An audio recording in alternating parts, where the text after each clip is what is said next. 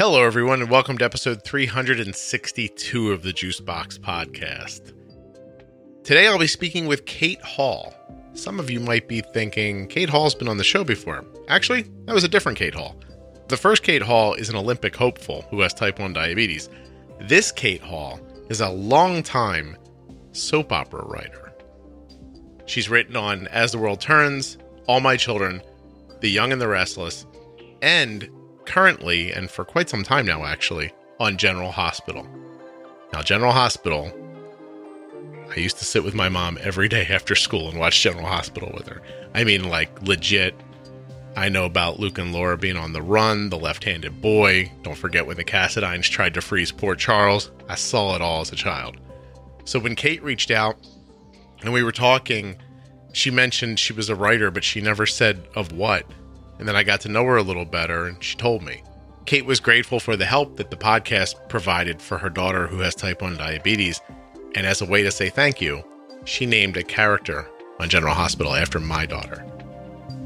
Now, a couple of things here. I joke about it once in a while. I'm trying to get one of you to name a baby after me.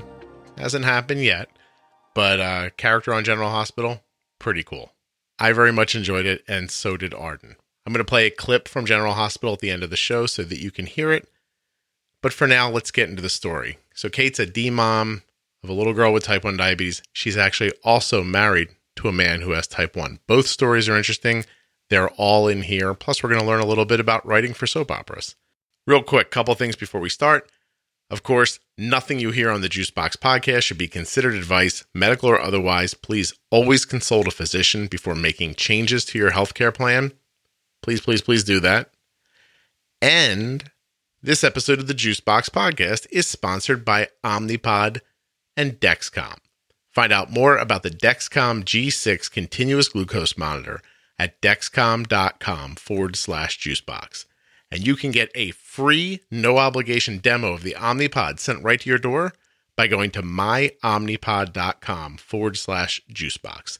If you need help remembering those links to Dexcom and Omnipod, or for any of the sponsors of the show, look right there in the show notes of your podcast player, or go to juiceboxpodcast.com.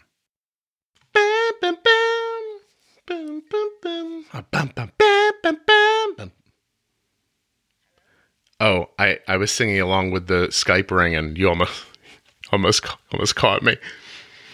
I'm so sorry. I have to get my energy up somehow for this. I record three of these this week. oh my gosh, that's a lot. Uh, okay. Don't you worry. Listen, a couple of times while we're talking, yes, my soap opera geek is going to come out once or twice. You have to jam it back in if it gets crazy. Okay, I'll do my best. I just had a jingle go through my head, right? Like I can't think of the first part of it, right? But it was love in the afternoon on Ryan's Hope. But there was a beginning part that I can't remember. Um, oh, see, I never watched Ryan's Hope. I didn't either. I'm just telling. This was like an ad that would run in between shows. Oh, oh, oh, oh okay, yeah, got yeah, it. Yeah, I don't know either. I just. Um, okay. Sure, let's, Scott. Sure, you didn't watch Ryan's no, I, of course I didn't. That's ridiculous. I was not like a little fat kid after school watching soap operas with my mom. I love that. We need you guys. oh my gosh. All right. Um, we should start with uh, with real talking because I just recorded the whole thing. This will you'll probably be mortified to find out that this is how your episode started. Um, Excellent. Okay. So, just go ahead and introduce yourself, and and we'll start talking. Okay, I am Kate Hall, and I have a 10 year old daughter, Dylan, with type 1 diabetes, and my husband, Peter, also has type 1 diabetes. And Kate, you know you're not the first Kate Hall to be on the podcast, right?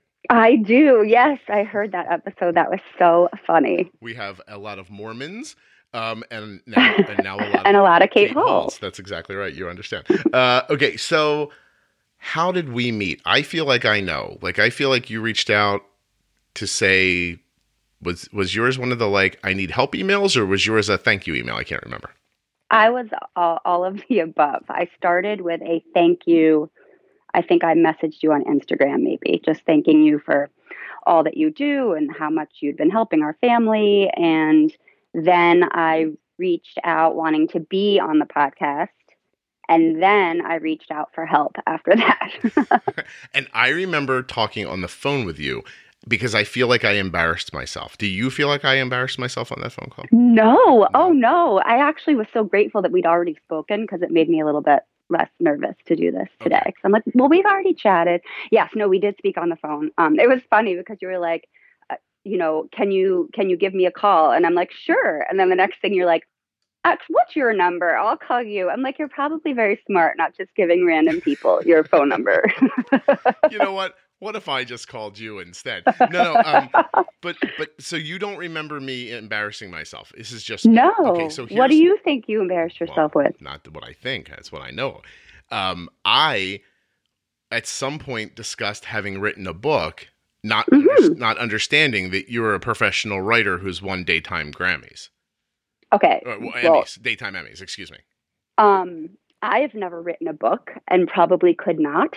So they are completely different genres. And yeah, that's crazy. That's nothing to be embarrassed because about. my book's not really a book. It's a, it's a, I don't know.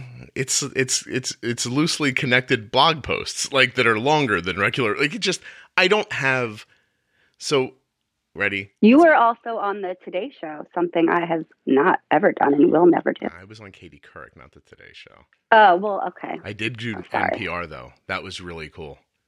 Oh, that is cool. It was very. So, cool. yeah. it was cool to have. You're the way more famous than I am. Yeah, it was very cool to have the NPR guy in his deep NPR voice that he did not look like he was putting on. It just felt like it came out of him, you know.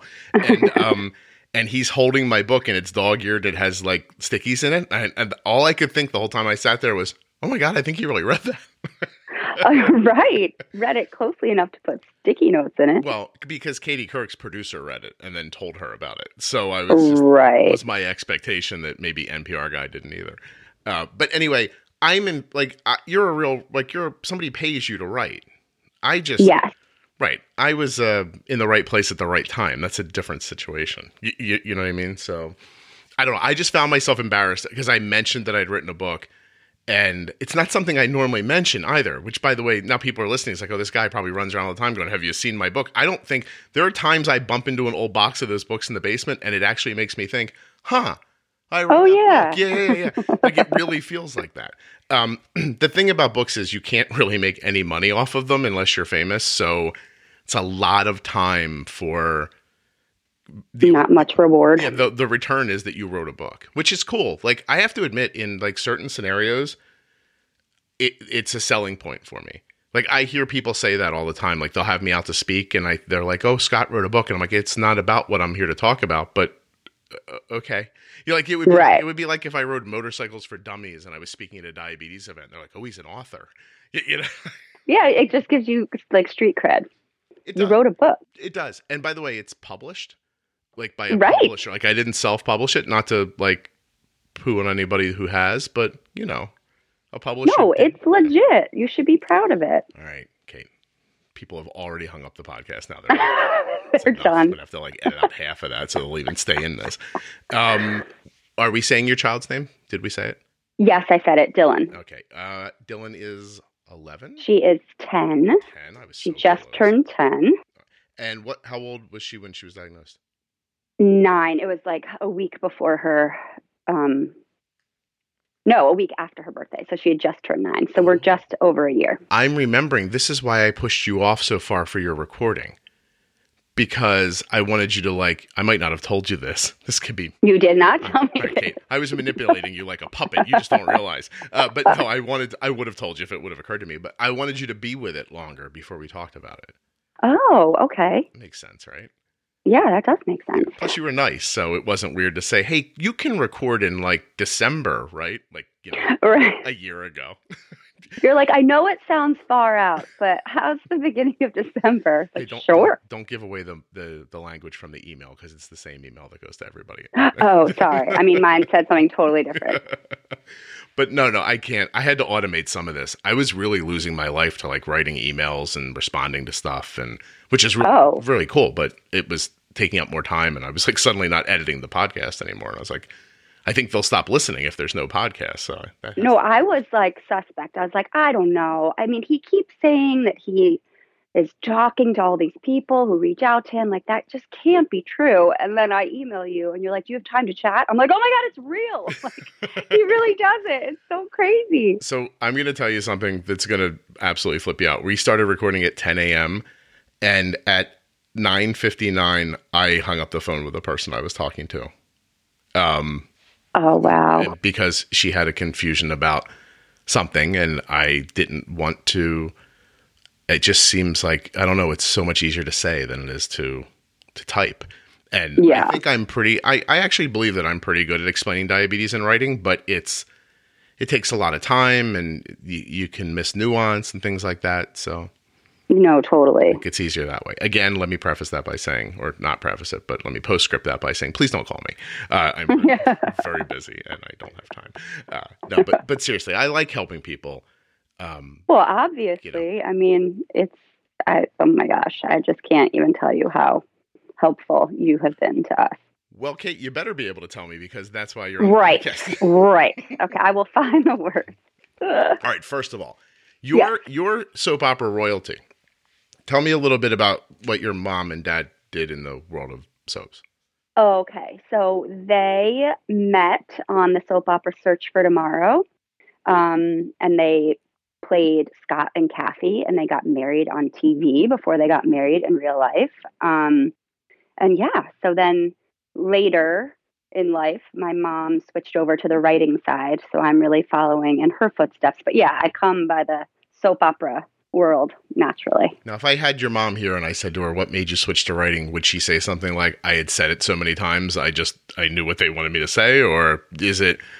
No, you know what? She she would probably correct me on this. I would. I tell people, and maybe I'm wrong. I think she did it just because it's a much easier schedule when you have children, oh. and it's just like I work from home. I can work in my pajamas. I have no meetings to go to it's great. I can still like be a mom and get my kids off to school, but like I have this job that I love. Um, it's just sort of perfect for when you're trying to raise a family. You, have you ever, for me? Have you ever been on screen? Have you ever stuck yourself in the background or something like that? For no, I dream about it though. I have dreams uh, like a couple times a month where I'm like at the studio for whatever reason, which I'm never at the studio, but and you know it's kind of like they need somebody. I'm like oh i'll do it you know and all of a sudden i like turn into this actor extraordinaire and i have like a like a main role now on the show which of course that would happen. It's- no i love i am a writer i think because like i didn't have the chops to be an actor. I would have loved to. I'm too self-conscious. I do i would take rejection horribly. And like that's what an actor's life is. It's people telling you you're not right for this. You're, you know, I would, I would have been bad at it. So this is me getting to like flex that muscle, but from behind the scenes. You know, I didn't understand all that, and I can't believe I'm going to bring up the book. But when I, I'm laughing at myself. when I when I finished writing and I turned in my work, um, I got you know they got back to me and they had made an edit, which was super interesting to watch someone else edit your work because when I reread it, I couldn't figure out what they cut out of it, which I thought was fascinating. I was like, I don't. Know. Oh yeah, like that's amazing, you know. And we had obviously the publisher and I had long conversations over many, you know, a year or more during the writing process and the business side of it and everything. Hello. As soon as the book came back, you know, and she sent me back her edit, she followed up with a phone call and she's like, "We're going to get you." like, what is that? Interviews. Is that a kid? And I was like, "Yeah." Like I was just like, "Of course you are," because I wrote a book. And and she's like, "No, no, we don't do this for most authors." She's like, "You can talk." And I was like, what? She goes, most people who can write are not good at being the out front face of what they're writing. Mm-hmm. And I said, mm-hmm. that's true. And she's like, 100% true. And I, and I think you just kind of said the same thing there, which is what made me think about it. Um, she's like, people who are usually good writers are not great speakers. And I thought, no kidding, right? And she's like, no, no, really. She's like, we're going to, we're going to get you stuff. And then by the way, most of the cool stuff I did, I did. They didn't do. Like, you know, they, right. they were always like, do this magazine article. I was like, this is the cool stuff you were talking about? I was like, how do I get on TV? Like, be on the radio. I don't want to. And actually, you know, it's funny. I did a podcast the first time, and they used the audio from that podcast to show to other people. They're like, listen, this, oh. this is, it was very, very interesting. Tony Rose, I was on his podcast, uh, which folded a long, long time ago. Um, every day uh, when I'm making this podcast, I try to prove Tony wrong. Tony had like a it wasn't a podcast as much. I guess it was, but it was like blog talk radio that was a thing for a while where people just recorded like over telephones and it sounded like that too, you know. Um, but he, Right. he tried to talk about diabetes on his and his is long defunct and and I contacted him in 2015 when I was starting to do this and I said, "Do you have any advice? You know, I take any advice you had." And he goes, "Well, enjoy it while it lasts because you'll run out of things to say eventually." And I, and I- Uh-huh. I, I laughed and I said, "Oh, I bet you I won't." I'll take that bet. Scott thinks he could talk forever, just so you know. Uh, so, but anyway, I always, I, I, I never forgot that he said that because every once in a while I think of it. I'm like, I got to keep it fresh and new and think of different ways to go because I don't want to get into a scenario where I feel like, oh, I've already said that. You, you, you know. So, Right. Yeah. No, totally. So how do you stop that from happening on something like you're on General Hospital right now? Something that's how long has that show been running? Oh God. Uh, fifty. Like I want to say like fifty-seven years or something. So do you have any ability to make something happen that hasn't happened five times already? Like, how do you do that? I mean, I would say most stories are recycled in some way or another. Mhm. Um, but you know, I don't come up with the story. I am a scriptwriter, so I am told, you know, this is what is going to happen, and then I write all the dialogue for my show, like the day that I'm assigned. So are you choosing direction? Like, would you? Uh, no, no. They, I mean, like the direction of the story, Yeah. like what? No, I I like flesh it out through the dialogue. I can change some things, you know, if I don't like how they got from point A to point B, I mm-hmm. can change the middle part, but the you know the end of the day, the tag of the day has to be the tag of the day, unless I'm told otherwise. so so that you don't run into like you know what it makes me feel like these current Star Wars movies where they talked about like J.J. Abrams came out with his reboot and then Rian Johnson came up and sort of like if you watch the second one, you could see in that script where the guy was like, I don't agree with the stuff that was said in the first script, and I'm going to try to move them away from that with my writing. So you don't have the ability to do that. They give you like, you know, Robert Scorpio is going to show up here, and uh, by the end of it, this person, this person, this person need to be going towards this bar for this reason, and you get them there. Is that the idea? Yes. That is and I do, yeah, and all the dialogue and the stage directions and the, you know, if they're just sitting around doing nothing, having a conversation, I'll try to come up with something they can do. And you know, with soaps, it's like a lot. I feel like that what I'm most proud of is making, you know, either like the absurd sound normal Mhm. um, you know, like something that somebody would actually say. And also, you're doing a lot of like recapping and kind of like, you know, you're like, oh God, I feel like they had this conversation, you know, two scripts ago. And so it's trying to keep, like you, keep things fresh and not always sound like you're saying the same thing. And so I feel like that's sort of the biggest challenge. Then there's a name for that in television, right? right, In writing for television, is it what do they say? Like captain exposition? Like what is that idea when an actor comes on and explains to you what's about to happen? What's I? Yes, exposition. That's it. Yeah. It's like what- expository dialogue. Right. Yeah. when a guy just walks into the scene and says, "So you mean if we push this button, that mountain's going to blow up?" And, Right. and you think back, like, like no one would say that in a real scenario. But since they only have forty-five minutes to explain this to me, we got to. Right. That's how you leap over fifteen minutes of dialogue that would draw that out. Right. So is it sort of the opposite of like so how do you play against the idea as like a professional writer because what do they say, right? Like don't don't explain something you can show, Mm-hmm. but you Yep. but you're you're explaining it in lieu of showing it.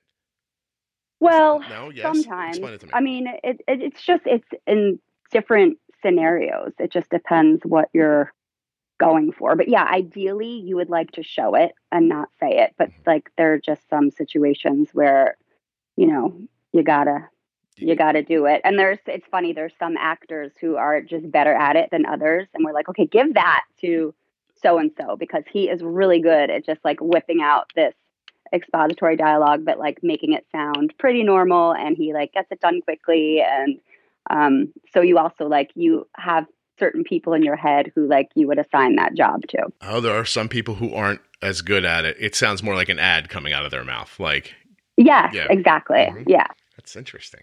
Do you know the actors Yeah. personally, or do you you have that feeling just from watching them on television?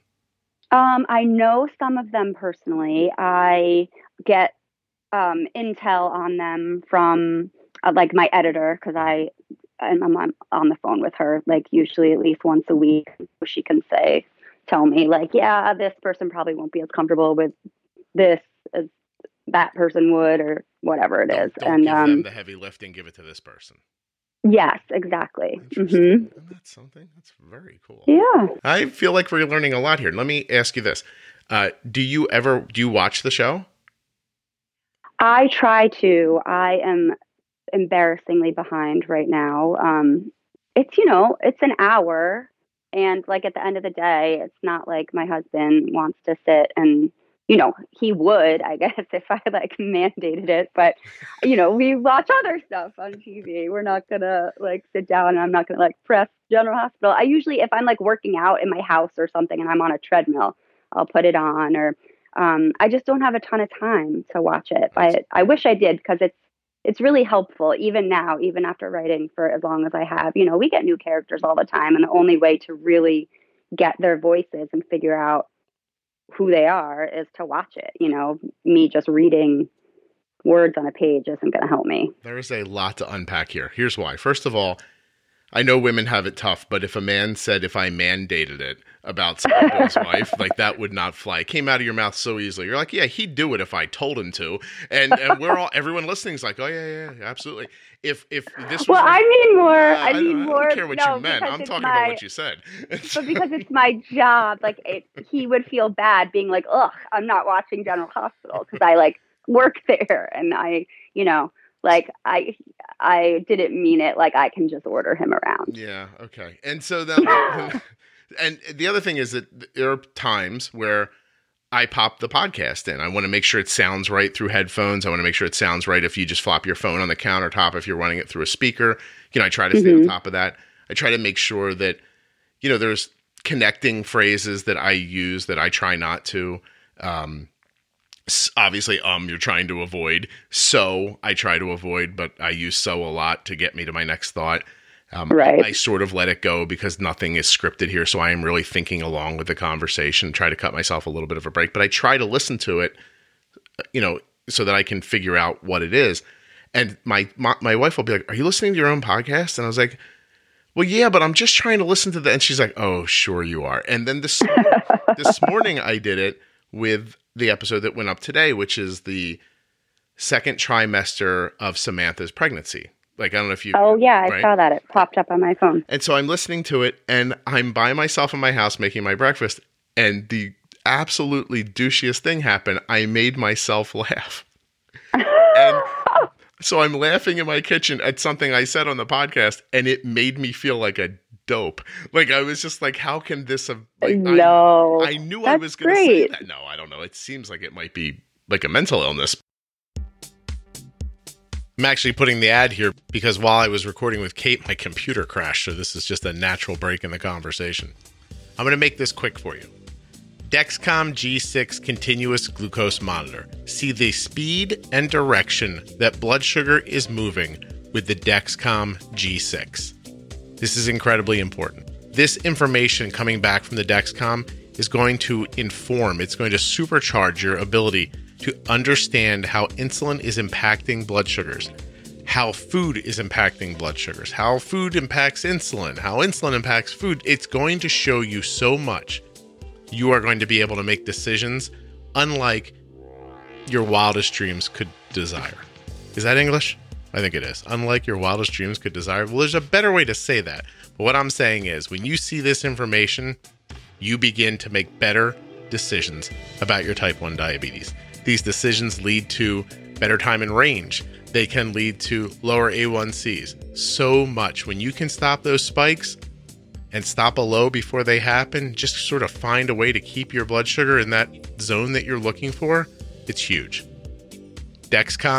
Dexcom.com forward slash juicebox. Go find out more about it right now. The Dexcom G6 is just a huge tool in my daughter's life with type 1 diabetes. I do not believe that her A1C and all the other things that are important would be where they are without the Dexcom. I'm not even mentioning share and follow. I should, by the way. You know, Dexcom, like the wearer, can share their information with up to 10 followers. That's for iPhone or Android. Imagine your grandmother, school nurse, mother, father, and anybody you want can see your blood sugar. And if you're an adult, your best friend, friend at work, your sister, your brother, anyone, even your mom still. Like when you're an adult, you still need your mom, right? Well, with the Dexcom G6, you can share your information with others if you want to. If you act right now and go to myomnipod.com forward slash juicebox, the links are right there in your show notes. Don't worry. They're also at juiceboxpodcast.com if you can't remember. Anyway, if you go to myomnipod.com forward slash juicebox, Omnipod will send you a free, no obligation demo of the Omnipod tubeless insulin pump right now, today. They'll get it right to your house. When you get it, you can try it on and wear it to see if you like it, to see if it's comfortable, if it'll fit into your life. And if it will, you just keep going with the process. And if you don't like it, it's cool. Omnipod doesn't, they don't mind. They don't mind sending it to you for you to find out that it's not for you. But just imagine if it is for you.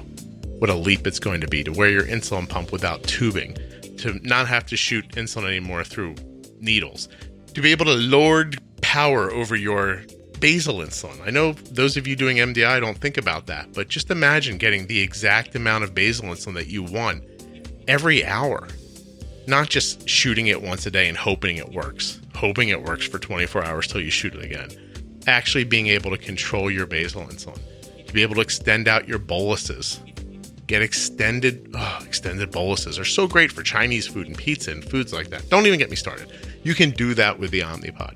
You can also set temp basal increases and decreases for moments when you need a little more or a little less. Just think of it. Think of the possibilities.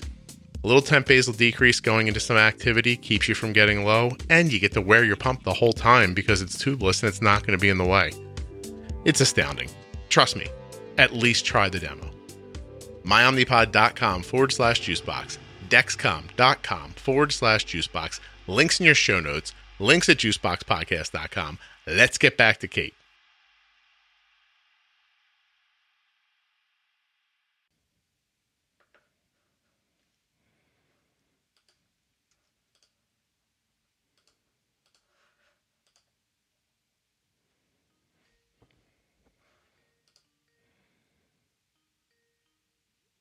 Hello.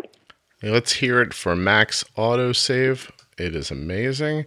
Uh, what was that? My fault? No, my computer just crashed. So the truth is, I am using a five-year-old computer that I need to replace, and oh. I made a decision this year to upgrade sound equipment over computer equipment, and this is the third crash I've had in a year, and I haven't had one before that. So I think this thing shot uh, I might have to go out on a limb and replace the computer. Uh, Bummer. Yeah. So all that all that fat cash I'm making off the podcast going.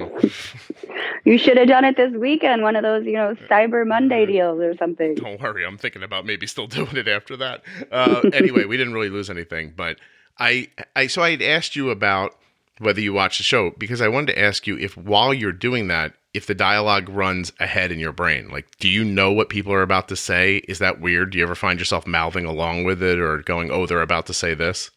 No, because I mean, it airs almost three months after I've written it. So I'm a little like, I'm so far ahead in my writing that I'm like, it's more like a fun reminder. Like, oh, yeah, I that was that a fun show. I, yeah. so now that doesn't surprise me at all because I'll get emails all the time like, "Oh, I was listening to the show today, and you said this, and thank you." And I'm like, "I don't know what you're talking about.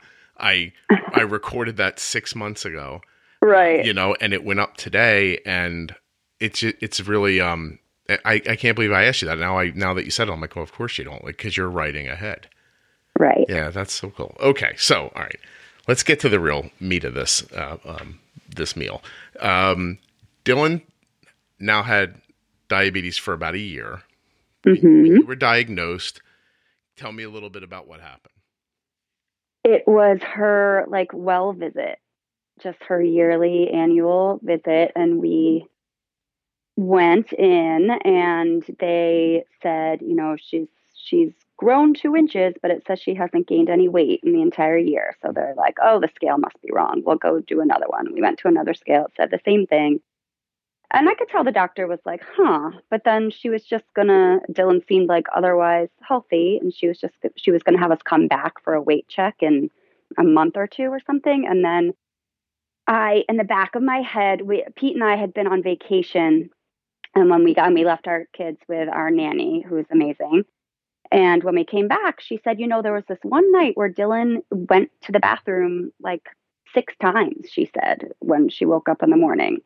And, you know, I was like, huh, that set off like mild alarm bells for me. But on the way to the doctor, I said, Dylan, you know, ha- has that happened again? Have you had to get up a lot?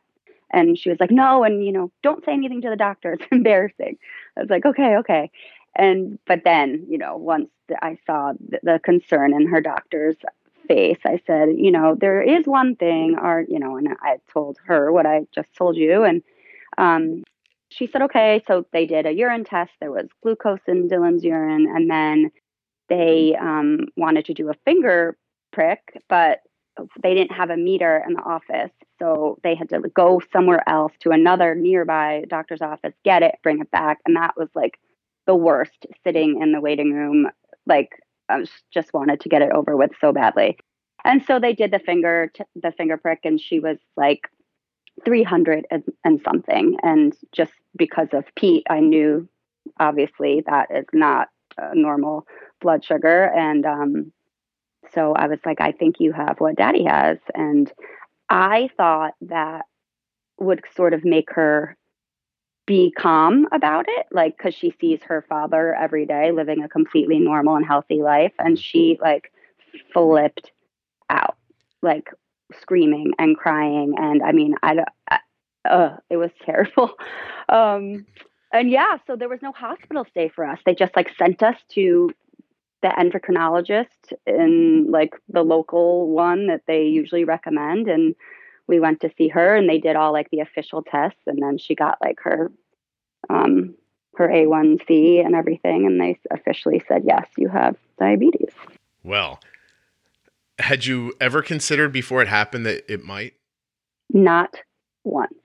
And I feel so naive about that, but I nobody ever said that I, I so my husband was diagnosed after we were married. Um, he was in his early 30s and everybody just kind of made it sound like he'd been struck by lightning and no pediatrician ever told me it was like there was a risk that our kids would get it. Right. His doctor didn't say, "Hey, like, you know, when you have children, just be on the lookout." Like nobody ever said it. And now, knowing what I know, I can't believe we weren't on the lookout for it. Mm-hmm. But we weren't. Like we were blindsided. I called him at work to tell him what was happening. He like was horrified and jumped on a train and came out and I remember them like I still like cry when I think about it. Then we were in the parking lot of like a pizza place because when we went to the doctor, you know, they're doing all these tests, we're waiting on them. So she said, you know, go get whatever you want for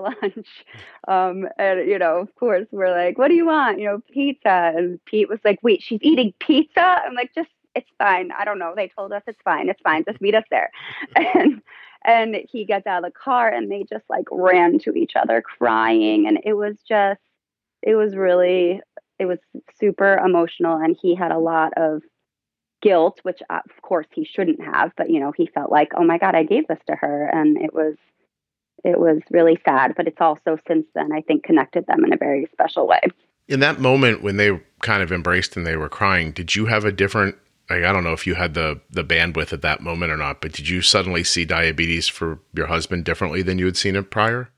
Oh 100% I wasn't even I didn't even follow him on Dexcom. like like he was just totally just doing this by himself. And I yes, it's changed dramatically how I've looked at it for him and my empathy and I mean not that I wasn't empathetic before, of course I was, but it's like a whole new level now. Yeah, well you could just tell him to be I'm going to mandate that he just like raises blood sugar when he's low. Pull yeah. it together, but no, no. Um, what I really, what I was, I mean, I'm super interested in what you said because it just feels like that it's possible that because of the lead up and that he was diagnosed when he was, and that you guys got married, you know, you know, you weren't married when you were 18 or something like that. No. So, so that it's possible that for the first time in that moment you saw how it impacts him. And have you spoken to him since then about?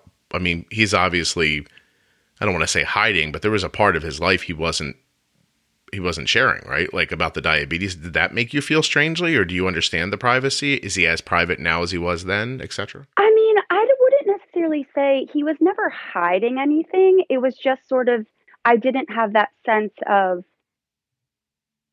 you know, other than like the first low he ever had and I was pregnant and I was sleeping in another room because he was snoring. And of course, that was just so annoying. And in the middle of the night, he like crawled into where I was and was like, you know, I need juice. And I like, I want to say I ran, but I probably waddled down the stairs and got, you know, a cup of orange juice and came back up. And he like couldn't even bring it to his mouth. And I had to like feed it to him. And like that was really scary. Obviously, it was, it was our first experience with a low, and he had to like email his doctor the next day and be like, um, this happened to me last night. What was that? And the doctor was like, oh, you just had your first low. Like, I, I, we didn't know a lot going into this, and he was misdiagnosed at the beginning, and it was all confusing. But other than that, you know, needing to bring him something like that, I don't know. I didn't feel like it was this like team effort, which yeah. is what I feel like it is now.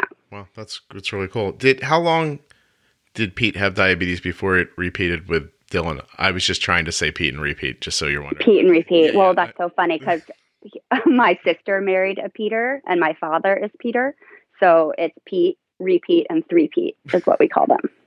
if Arden was here, she would say Peter's a euphemism for penis. And... oh, all right.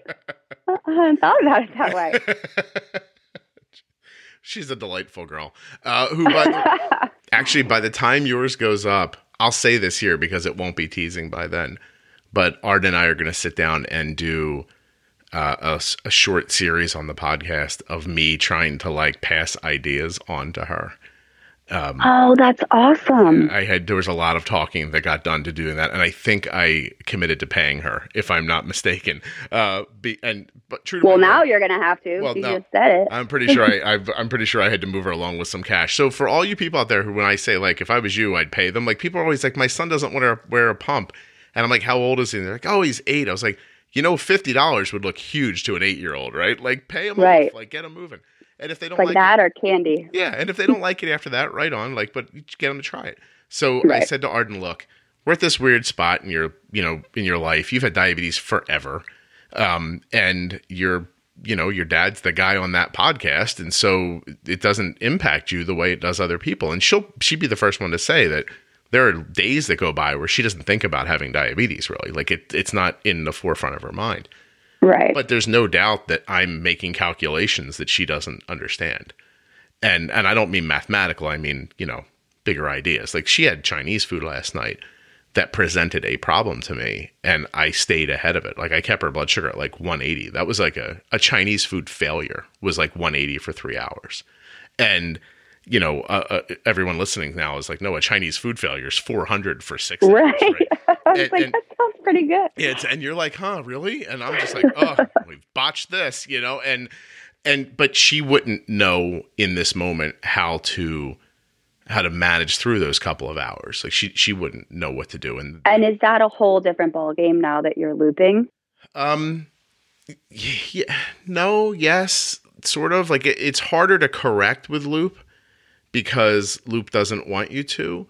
But uh-huh. it's actually but there's ways around it. There's ways around it, and the last version of Loop that's out now is way better. Like it handles food way better. It doesn't cut basal off like it used to, and it's just it's it's an updated version of it. Oh, that's good. Yeah, so it's it's easier for me to correct with it. Um, and I've learned how to like open the loop to crush a high to close it again. Like I've I've figured out some things but at the same yeah why don't people just like open it during the day and then close it for sleeping?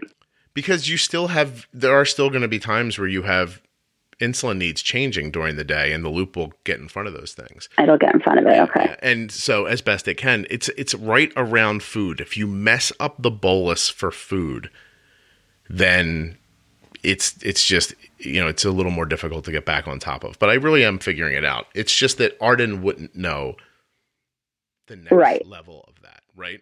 And Oh, that's going to be so great. Dylan will, she'll eat those up with a spoon. Yeah, well, I'll tell Arden that to see if it makes her feel differently about it because it's going to be me uh, and her, and at times it's going to be me, her, and her friend Yanni, hmm who uh, is a kid who Arden met online who has diabetes, and we're going to do a like a, a round robin thing if the technology holds up, which I think it will, and uh, and so that all three of us are going to talk about because Arden and Yanni are in different situations. Like Arden's Okay. management is more stable than Yanni's is, and Yanni's looking to like get to that stability. So I think the information would impact both of them the same way, even though they're coming from two different places.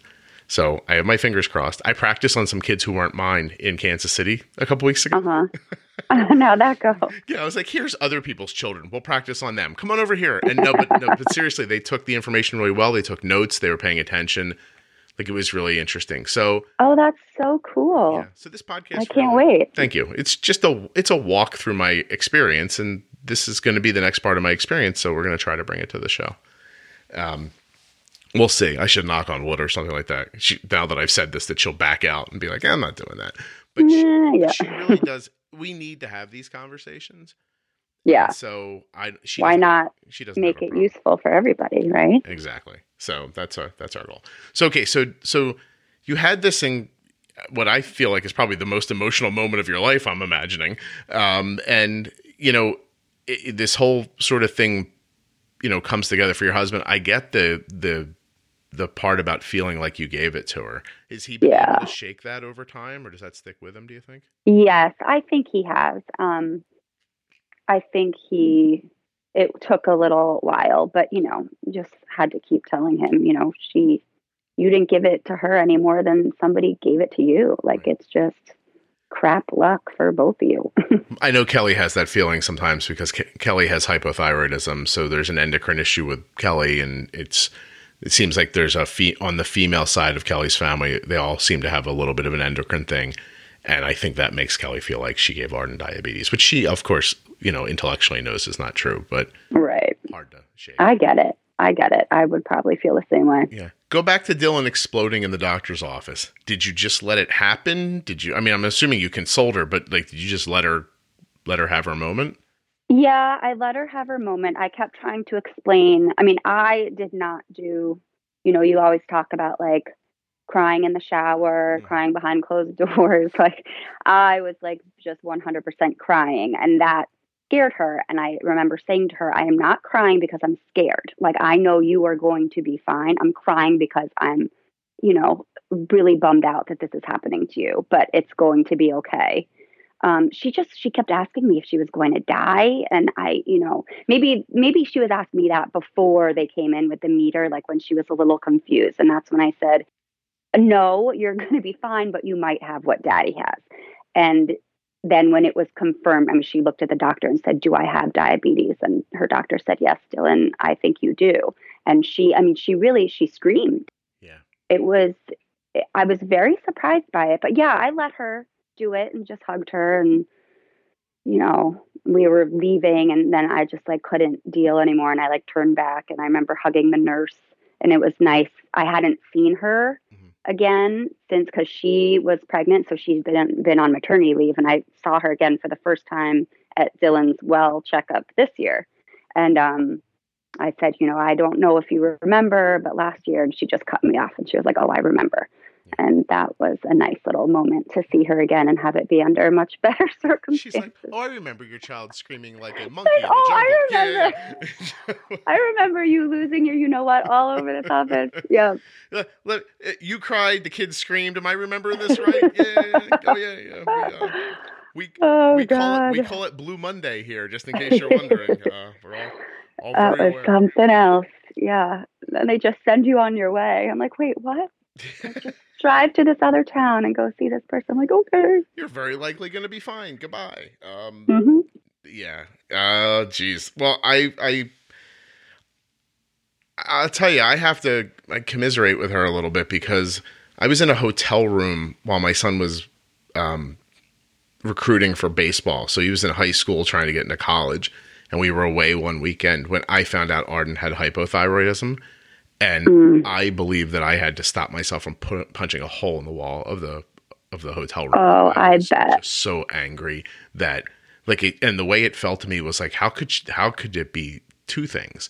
Oh yeah. like how could she get two things you know like which is that is is how it really struck me in my heart i was like it's enough right she's doing okay with this why would you you know and i'm not even i'm not religious. I don't believe in you know like a I, i'm just i don't feel that way. It's not like i was blaming a higher power. I just thought this is this feels wrong you, you know and um held me together. I think that my son was in the uh he was in the bathroom and i, I didn't want to like like I didn't want to lose myself in front of him, so I just kind of held myself Right. together. Or I think I would have just run through the door into the adjoining room and been like, "Hi, uh, good news! My daughter has hypothyroidism to go with her type one diabetes. Isn't this great?" Uh, Oh, really God. terrible. Now, do you have other children? I do. I have two um, other daughters, both younger. Dylan's my oldest. Then I have a daughter, Sawyer, who is eight, and my daughter, Reese, who is four. who better to pick names than a television writer for children? and that's they, they say that's a hard thing to do, but if you've got the skill, you have it, and you apparently do. Does Peter get to had any input on the children's names, or did you mandate what they were going to be? How did you? no, no mandating on that. We uh, no, we came to it together. Um, yeah, I just love sort of the kind of the boy names for girls. I just think it's cute. Yeah, I know. Um, Arden is only. I think the last time I looked, it's really only a, a few thousand, maybe five to nine thousand people in America are named Arden, and Mm. over half of them are men. So it's not a very common name, and it's not a, No. not a common girl's name. But I just loved it when I saw it. I was like, "This." Is I like great. it too. It's Yeah. a good one. I was like, "Here we go." Well, you liked it so much that you named a character on General Hospital. I sure did. I really appreciate that. Thank you. That was, a lot of fun. Um, so why don't I was bummed out. Her first scene was supposed to be with Laura of Luke and Laura, and but I guess they must have Genie Francis wasn't available that day or something, so they had to cut her out of the show. Uh, I looked up and I just thought, oh my God, Tristan Rogers is still on this television show? like, that's what I know he left for a while, but now he's back. I feel like he might be thinking that too. Like, I felt like he might have been like, am I still doing this? Am I still here? but no, it was really cool. Thank you. I tell, um, I'm interested a little bit in how the podcast uh, found you and, and what it, what it did or didn't do for you in the beginning. I how did I? You know what? I think I started following diabetes stuff on Instagram, and then somebody posted like similar to what I did when their kid got a good A1C back, and you know said you know couldn't have done it without. And I was like, what's this? What's the Juice Box podcast? And so I clicked on it and I started listening. And I remember I was on a train um, into the city for it doesn't matter who cares um, and a detail is not That important. was the And- storyteller in you right there. You're like, it does not matter why I was on a train into the city. That is expository dialogue, and nobody needs to know. Um, and I was listening. I'm, I'm texting Pete and saying, "You have to listen to this. It's so good." And I was walking through Grand Central, and it was the one where you were talking about like shoving the juice box through the fence at her softball game, and she just, you know, took it down in one gulp, and I'm crying because to me that just was so like beautiful and brave, and I wanted that for Dylan, and um, so I just started like binging it right off the bat, and it was just, it just gave me the courage to finally stop staring at the Dexcom and like watching the spike to 300 every morning and being like, why does this keep happening? Why does this keep happening? I don't understand. And instead, just do something about it. Like you always say, like, doesn't matter why it's happening. Just give her more insulin. Right. And it was the most freeing thing. And I mean, I've just eaten up everything that I hear on it. And I, it's helped us so much. Oh, I'm glad. Like, I'm nowhere near where you are, but I'm doing it. Like I tell people I have like two full time jobs. I write for General Hospital and I manage Dylan's diabetes. Thought you were going to say, and I listened to a podcast. And uh, well, that's true too. Yeah. And I talk about this man like he's my friend. I'm like, well, Scott says, and everybody's like, you don't know Scott. I'm like, well, you you do know, now. Who tells you that? I Your do family? now. Yes. No, You like Dylan him. will be like, "Mom, you don't even know him." I'm like, "Well, I'm going to, so you just watch out." Just say I talk to him on the phone. I know him better than you do. Honestly, talk to me more today than most of the people I know. Uh, so that's fine.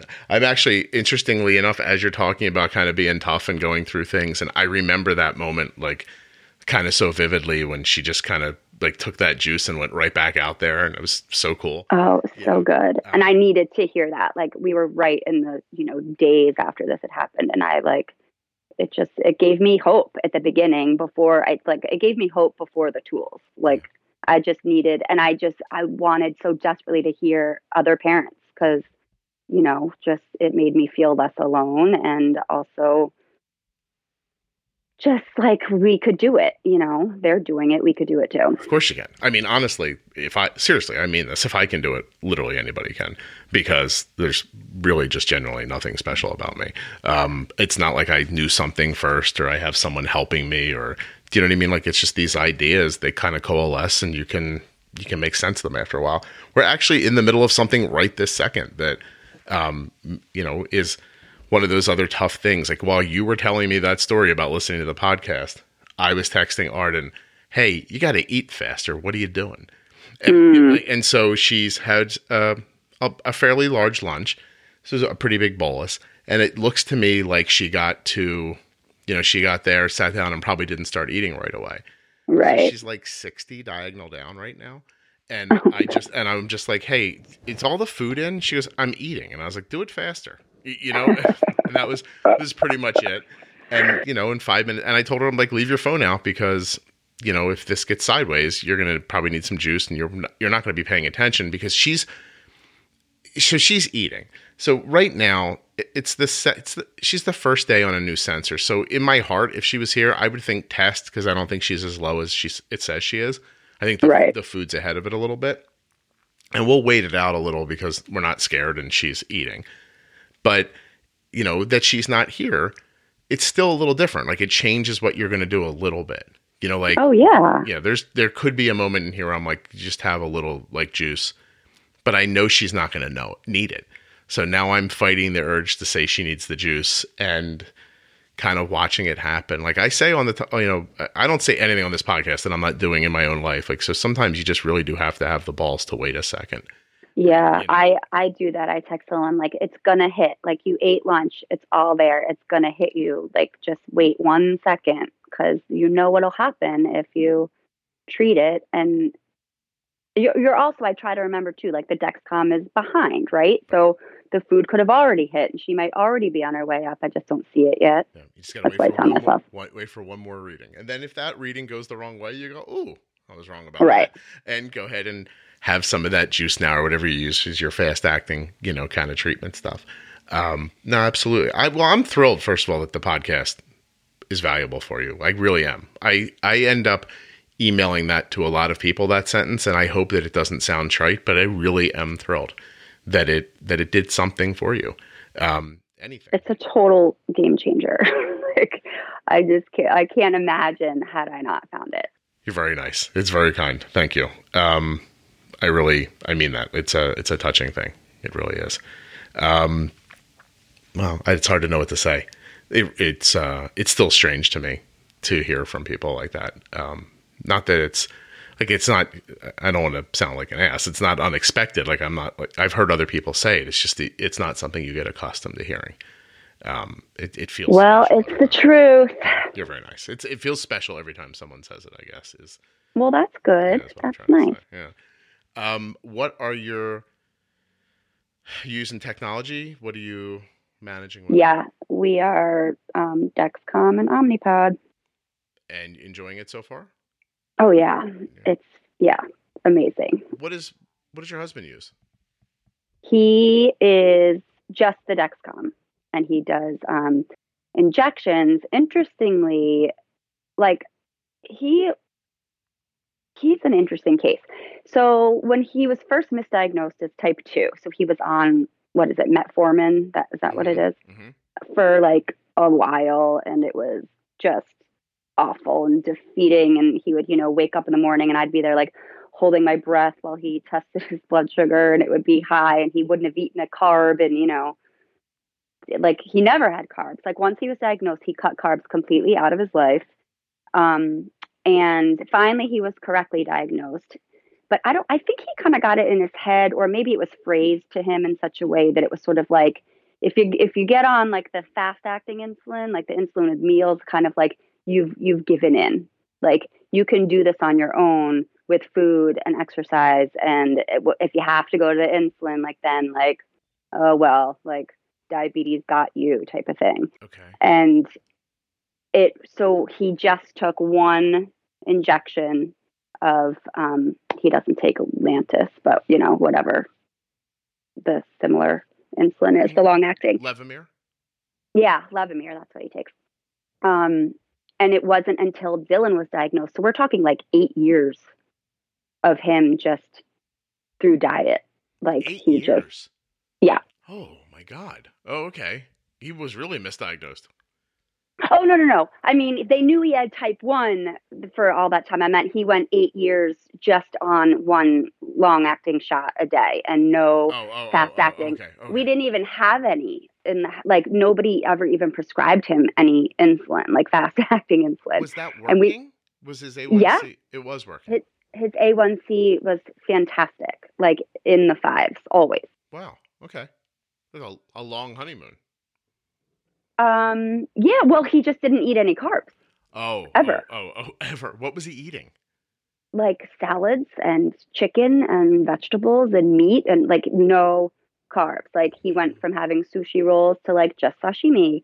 Um, luckily, he was never really a dessert person, so that part wasn't hard for him. But like we just didn't order pizza anymore, and we, you know, made zoodles instead of noodles, and like we just he just didn't eat carbs. Okay. So anytime we'd go out to dinner, I'm like, I am having all the pasta because like we never cooked any carbs at home, and I never got to eat that stuff anymore. Hmm. And did that like that that kind of went through everybody? Like you were sort of a low carb family at that point? Oh no, the kids were like carb maniacs. They didn't care. And I ate carbs just like not for dinner when I was with him, but like I certainly ate carbs for breakfast and lunch and stuff. oh, I see. Just not in front No, it of was just him, just him, yeah.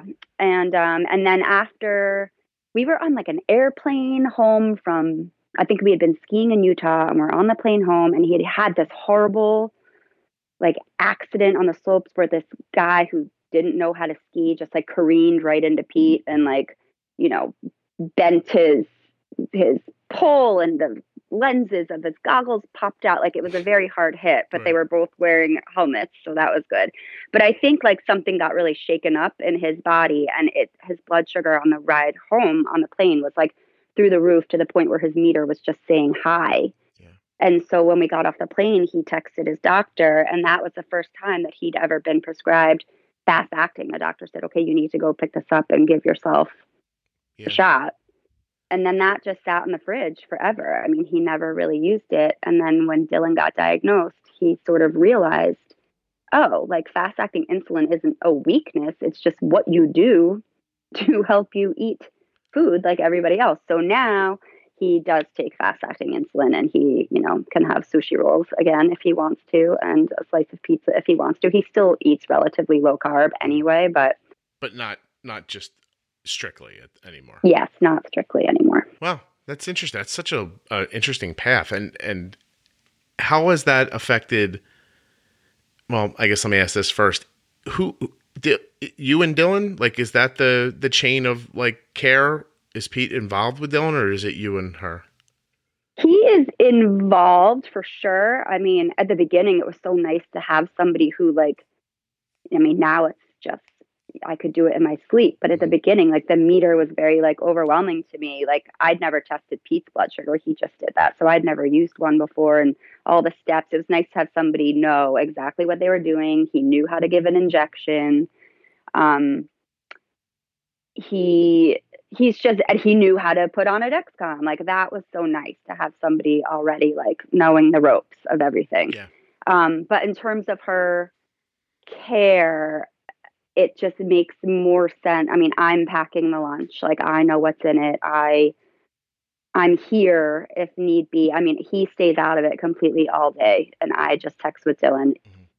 But if we're all home on the weekend, like he'll certainly if he's making breakfast, he'll, you know, bolus her and Yeah, yeah. yeah. so Do he's definitely involved, but I, I I'm like the first person, I guess, in the chain of command. Do you follow his Dexcom now? I do. Yep. Is that just do you think now a function of having seen Dylan's it just would feel weird not to know his? Yes, and also it made me realize like I could be very helpful sometimes. I mean, if he is out like working in the yard or something and I notice it's a precipitous drop and he's not going to get the low alarm yet, Right. but I can see where it's going, I'll just like run out with a glucose tab and be like, "You're going to need this."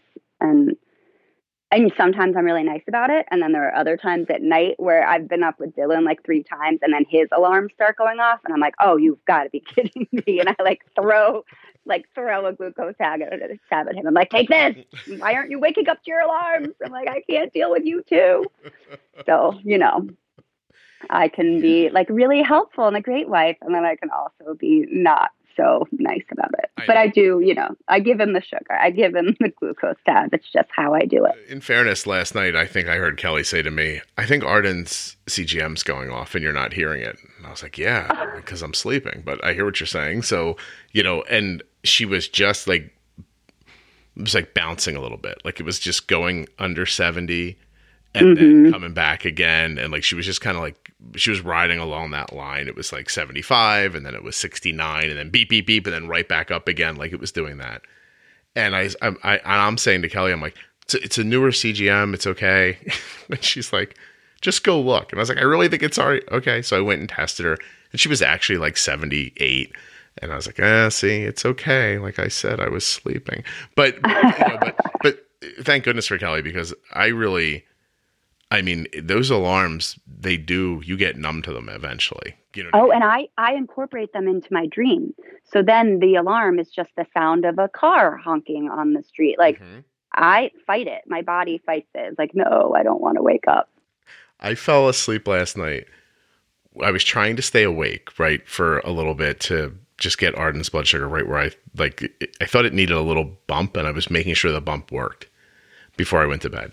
So I fell asleep listening to a different podcast than my own, and I woke up realizing that the people in the podcast were in my dream. Um, that there was like we were having this whole adventure together. It was. it was- it was It's amazing. it was really weird. But I know how those alarms end up because you're right. It's like you you're beep beep beep and like you realize later like that was like a truck in your dream was backing up and it was the Dexcom alarm or something Right. like that. And yeah, I, I it's a weird life we all have. Um the weird life. And Pete never wakes up. So I silence his phone. Otherwise, I have two phones alarming, like at kind of like sort of the same time, but not really. And they're staggered and it's really annoying. well that's actually super interesting, right? Because you see his lows differently than you see hers, right? Like In what respect? Well, it, it's it doesn't seem like a more immediate need because she's a child or because she's your child or oh, well, definitely, because she's not, I, I at least know Pete's getting those alarms. He, you know, knows what to do. And with Dylan, it's like I have to catch it and tell her what to do. So mm-hmm. yeah, I see them very differently. But I will check in and just be like, Pete, are you eating? And you know, just shoot him a quick, just to make sure if I see it going really low. Or he'll be like, Yeah, I tested. I'm not that low. I'm actually whatever. And um, but yeah, So it here's- definitely feels more urgent with Dylan. Here's my Sophie's choice, right? They're both in exactly the same situation and they need care. Dylan first. Yes. Right? That's Aren't for all to- guys out there who aren't married yet. Just so you know. Okay, like there's going to be a moment where you're just relegated to what's left over. Just so you're aware. That's all. I mean, I'll would- be I would I'll too. be real quick and I'll come I'll right back. But I I would do the same thing. I would, uh, you know, I mean, if we were on a raft and it was going under and somebody had to go over, you know, I'd nudge Kelly off before one of the kids. you know, like you'll be all right, swim. You know, but- but before before one of the kids. Yeah, it is a real weird feeling. Uh, you don't recognize it right until you have a kid, but your spouse, no matter how much you love them, is really just a guy you met, right? And and your kids, Right. yeah, it's true. there's It's another Pete somewhere, but Dylan's Dylan. not that you. I'm not trying to say you're like, don't get me divorced, buddy. I'm just trying to be funny. But but no, but but seriously, there's like there's a real interesting. Um, like I see it more like if I get a a text right or something comes up on my phone and I go to look at it. There's this horrible thing that happens in our house. It's very small, but it's not small. I get fixated on what I see. Like if I'm being texted or if it's Arden's blood sugar or something like that, I don't realize that Kelly's standing four feet away thinking, is everything okay? And right. So, and so I finish what I'm doing, and Kelly's like, "What is it?" And I'm a boy, so I'm like, "Look, you can. E- I can either explain it to you, or take care of it. I'm not able to do both at the same time. like so, you know. So like, I need I need to finish what I'm doing. But by the time I'm done, even if it takes 20 seconds, I can sometimes see that it makes her physically uncomfortable. She's nervous. Yeah. And she's worried for Arden, you know, or Cole, even if it's a text message. It's I think in the back of her head, she's like, "That's it, he died, right? Like it finally happened." You, you know what I mean? Like I, I've been worried since he was alive, and, and Right. like, no, it's fine. Like everything's fine. And she's not a worrier. It's just in that moment, like it's like you feel like there's information there, and you have to act. And I always lean towards The acting the kid. The kid. Yeah, yeah, yeah. So, Yeah. Yeah. What are you gonna do?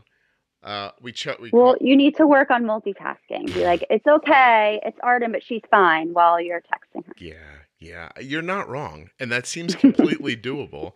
It's just it doesn't, and I see how mad she is when it's over. She's like, "You couldn't have just told me," and I'm like, "I, I mean, I don't know. Like, it's just I was just I was gonna be done in a second. and she's like, "I think it's because I make faces when I read too." And she infers from my faces. She's like, "You looked worried." And I was like, "I did. Like, I, I, I wasn't. Like, just I don't know." So you know, the the dentist wants to know if you're coming for your cleaning on Friday. I was just oh God. just typing C in there, you know. Um, it's actually interesting now that uh, hold on, Arden's blood sugar looks lower than it is. Um, She tested. yeah, she tested and everything's fine, and she's she's 100 percent fine. But my wife just texted me like, "Do you have Arden?" And so that's that means that her blood sugar's been a little lower for a little like looking lower on the CGM um, than than it is. But my wife finally, my wife's finally like, "All right, listen, you're not killing my kid, are you?" Like that. That was that. It was. It was like you have Arden, right? And I'm like, "Oh yeah." I get those texts yeah, too. yeah. Do you see Dylan? You see Dylan, right? Do you see Dylan? I got her. Yeah. While Kate's thinking, "Oh, I'm just the girl you met. I see what's going on here." Yeah, exactly. You're delightful. Did Oh, you, did you know that about yourself? um, it's always nice to hear. Delightful. You're conversational. You can hold up your end of the conversation. This is very nice. I like I'm this a. I'm an anomaly. I'm a writer who can talk. I guess. I guess so. I find I, you didn't you didn't make me work hard at all today, which I appreciate. And uh, and we still got out really cool information. But I don't feel like we probably did. We not talk about anything you wanted to talk about. I don't think so. No. How is Dylan doing overall? Like, how would you characterize her health and and her well being? She's doing great. Um, she is like the same happy, enthusiastic kid, which is just awesome. Like I, I don't feel like she thinks about diabetes very often. Um, it's like I don't know. You probably feel the same way. It's like a gift you can give them, you know, to take it on for them, so they can just be a normal kid. And so far, it's working. I, you know, live in fear of like puberty and all that stuff, but hopefully we'll get through it okay. I mean, you'll have to, right? And and you will. It's just more. I mean, again, I can't give away the the secrets too much. Or people will stop listening. But it's really just more insulin. yeah. Yeah, when you need it, and when you don't, don't, and you'll start to figure it out. There's a there's a weird rhythm to it. Like you're used to thinking of um, diabetes in the form of a day, and you have to start thinking about the days in forms of weeks, like around, Right. around periods a little bit. And then Mhm. once you can find that, I almost said flow. Anyway, better word than that for this scenario. Once you find that rhythm, even that's not Right. great, right? But yeah, you know what I mean. Like, like once you can find that, it's like, oh, this is the week where you're going to need more insulin. This is the week where you're going to need less insulin. This is the week where it's not going to act weird, but it might get funky once in a while, and and you just sort of, and then there's that one week where it doesn't impact you, and everything goes back. But you learn how to like bounce between them real effortlessly as it. I mean, I I'm trying to learn that, I guess right. and it's doing mostly okay. There's something It's just when you don't notice because you're not the person. Like, right? It's not like I have like there's not like an alarm that goes off in my head when Arden's period starts or when she begins to ovulate or something like. That. It's not like I get a message, uh, you, Right. You know, so I have to like see what's happening, and then I think, oh, that's this, and That's this. It's oh right. It's this week, and yeah, yeah, yeah. but I'm telling you the the real the real trick is going to be to get everything that you're going to accumulate over these next six seven years right and f- figure out a way to put it into context for a person living with diabetes because you you're going to have a very special set of skills as a caregiver that I don't think are going to one to one transfer. Like, do, do you know what I mean? Like, that's the Yeah. thing, that's the thing I'm starting to work through now, and why I want to have Arden on the podcast and stuff because there's there's what I know how to do, there's what impacts me, so that I can react to it, and then living with it's going to be completely different. But I think there's a way to transfer what I know into a person who has diabetes, and I'm gonna I'm gonna I'm gonna put Arden on that table and I'm gonna yank her up outside until the lightning hits her and I'm gonna try to make her you know try to turn her into a Frankenstein version of my ideas in her life. And It's see. interesting too because it's almost like you have to sort of make them care as much, you know, like make it be as important to them their health as it is oh yeah to us. Like I just don't, you know, I just imagine like a lazy teenager who just doesn't feel like dealing, and I'm like, no, no, no, you are going to have to deal. Like, oh 100 percent. My Yeah. right now my mom is like 76 years old somewhere. She's more worried about me than I am. right, Yeah, you know, and so you're always going to have that over, you know what I mean? Like, isn't it weird how our minds work? Like, you know, she's your daughter, but to her, she's just, she's just her. And, you know, not everything doesn't feel as important or even connected. You are less connected to yourself than you are to your kids. right, You, you know, like you've this, you don't have that same feeling of responsibility. She wasn't there when she came out and you were like, oh my God, it's my job to keep that thing alive. Like she didn't have any of those experiences.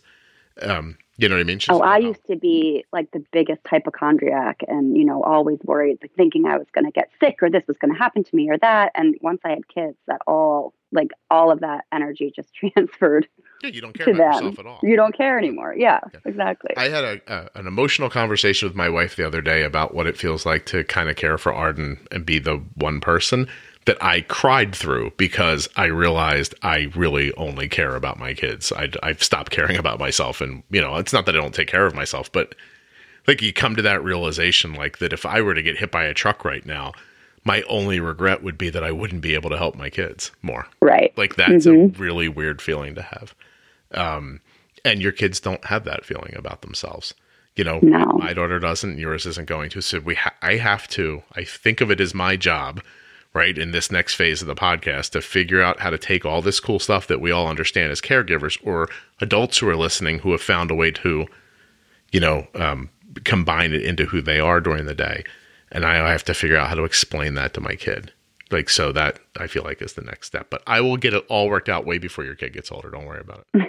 That's what I'm counting on. Are you? I'm like, all right, yes, please. And like technology, I'm like, well, maybe it won't be as difficult because it'll be more sort of streamlined and easier than it is now. I think that's a, a sincere possibility. Like I, I really do. But I still think that there's the nuance, right? That hmm around the scenarios and situations that they're going to need to understand how to like employ that technology and what Oh, totally. what do you do when it when the technology you know fails on you for some reason you know how do you how do you handle that part um and some of it's going to be they're just going to have to have it happen to them you know and and that's going to be hard for you to see Right. But it's really the only way to learn. Yeah. I mean, yeah. it is so it's all going to be fine as long as i stay alive like, is that what you're telling me that the pressure's on me right now your, Yeah, daughter, your daughter will be okay if i keep making you. this podcast Yes. I don't and feel any please, pressure at all. please convince Arden to do that series with you because I think that will be amazing. Good. No, I think she's going to. I really do. Um, I I bought the equipment that makes it possible for me to record two voices. So at this point, I am pot committed on that. Um, and we'll we'll see what happens. Well, I really appreciate you being on and doing this. Did this live up to your expectations, or was it a huge letdown? No, it was great. It was a lot of fun. Thanks for letting me come on. I basically bribed you by getting your daughter's name on TV. So thanks. I just want to say that's probably true. Get my kid's name on television, you do get to come on the podcast. But that's not. That's I. You were booked before that, right? No. No. I said, well, yes, I, you're, yes, I was booked. Um, but I think it was like part of the, it was part of that conversation. yeah, like part of the package a little bit. I have one last question for you, if if, if you have a minute. Do you feel pressure to incorporate diabetes into the show? Oh, thank you for bringing this up. Oh Mhm. my God. Okay. So there's a character on General Hospital. His name is Lucas. He's Carly's, you know, Car- like Sonny and Carly? You probably haven't watched in a long time. Well, you- Anyway. I haven't, and you still think I don't know who those people are? Of course I know. Oh, okay. Yeah. So, or he's Bobbie's, Bobbie and Tony's son, Lucas. Mhm. Lucas Jones. And he, so I've been writing for this show for like eight years. And I am getting my assignment and I look through it and I see that Bobbie Spencer, they're giving her type 2 diabetes and she's having a conversation with her son. And, you know, he's like, Mom, how can you not know how serious this is? Like with my type 1. And I was like, Well, well, I'm sorry. Like, wait, what? Like, there, this character has diabetes, and I have been writing for eight years and like had no idea because nobody ever talks about it. Right. So, this actor, poor man, I have like I have alarms going off all the time now when he's in conversations with his husband. I have people talking about carrying glucose tabs around. I have him saying, you know, I took insulin, but I didn't get a chance to finish my breakfast. So I'm writing it in every chance I can get, which, and the show is being great about leaving it in there. I'm hoping they're liking the sort of realistic approach. Like, obviously, it'll be the first thing that gets cut if the show is long or something, but right. so far it's made it in there. That's very cool. But now you got to get like a device on him somehow, right? That would be. Oh, I do. Uh, He wears a glucose monitor. Not that we've seen it, but we've heard it. Like we've heard his Dexcom go off. Oh, no kidding. Do they know that? hmm That's so cool. I don't know if the actor has any idea what's happening. I think he just like says what's what's written there. I don't. I'm not sure he really understands it, but he's doing it, so that's good. It's very interesting. I wonder what it's like to. That's interesting. I, you're making me wonder, like, what, how much he thinks about it or doesn't, or he's just saying the words. But that's I know. Yeah. I would like to, if I ever meet him, I'll ask him and, and explain why all of a sudden he's talking about his diabetes when he hasn't done that for years feel- and years. do you feel that pressure come from community or you you're pretty much on Inst- you're like an instagram person right pretty much Yeah, I'm on Twitter. That's more like Twitter is my like soap opera persona, and Right. Instagram is just me. Well arden's blood sugar's good by the way she's 65 diagonal up everything's fine she was hanging Oh, right at that good. 60th version for a while everything's good um i didn't want people to wonder as the as the episode stopped but uh i think we maybe pre-bolused a couple minutes too early is what I'm seeing if, as I'm looking at the graph. Like I even realized when she was like lunch is soon. I remember looking and thinking that seems four or five minutes early, but that probably won't be a problem. But uh, it kind of was, but fixed. No big deal. Just stick the juice through the fence, drink the juice, keep going. That's Um, right. yeah, that's very cool. Well, I really appreciate you sharing all this. This went in more directions than I expected. Actually, your husband's story. Um, it, it really fascinated me. So I think it was it was cool that you were able to share all that. I appreciate it. Oh well, good. Well, thanks for letting me share it. Of course. Huge thanks to Kate for coming on the show and talking about being the mother and wife of someone with type 1 diabetes and for having a really cool job and putting my daughter in General Hospital, which I'll play for you in just a second. Thanks also to Dexcom and Omnipod for sponsoring this episode of the Juicebox Podcast. Get yourself a free, no obligation demo of the Omnipod today at myomnipod.com forward slash juicebox. And you're definitely going to want to go to dexcom.com forward slash juicebox to learn all about the Dexcom G6 continuous glucose monitor. Links to all of the spon- links to all of the sponsors are at juiceboxpodcast.com or right there in the show notes of the podcast player that you're listening with. All right, ready? Um, there's two little clips here. Uh, one is just a short blurb. You'll hear a couple of guys talking, then it'll go into the blurb with Arden's name, and then there'll be a little like kind of scrub sound, and then it'll go to the next one, which is a little longer. It was very cool hearing my daughter's name on General Hospital because I am not kidding you. I sat for countless afternoons with my mom on the sofa watching GH, and uh, I'm not embarrassed, not even a little bit. ADA Arden here will be asking the questions. DA Scorpio is a strong presence. Thank you. We allegations against the defendant. Objection is sustained. Jury will disregard the defendant's speculation with regards to Ms. McCall. Ms. Soto? No further questions, Your Honor. Ms. Arden, your witness.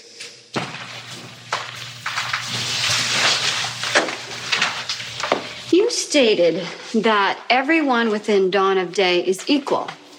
But that's actually not true, is it? Some are more equal than others. Can you explain how the trust operates?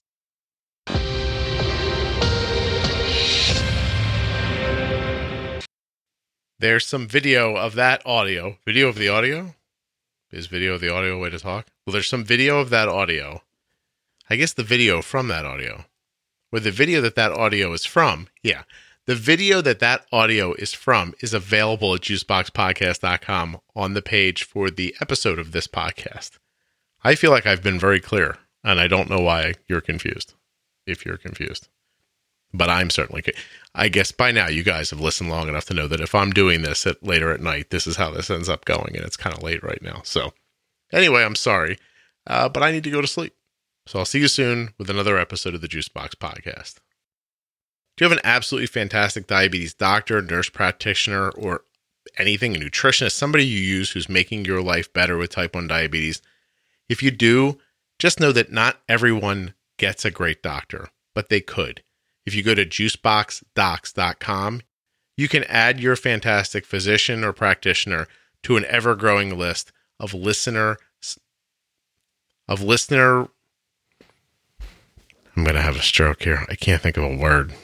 Listener it's not suggested. Uh, what's the word when you want to Oh my god. I'm not going to stop this recording till I think of it. Recommended. to an ever growing list of listener recommended doctors, physicians, practitioners, people who are helping them with their type 1 diabetes. So if you need a great doc, check out juiceboxdocs.com. And if you have one, you can go to that same link to email me your doctor. Just look at the format of how the information's there. That's the information I need about your great doc. Okay, I think you've gotten a pretty good look into how long my day is. I hope you've enjoyed this episode. See, I can't talk. I hope you've enjoyed this episode of the Juicebox Podcast. If you're enjoying the show, please take the time to leave a wonderful rating and review on Apple Podcasts or wherever you listen. I feel like this went well.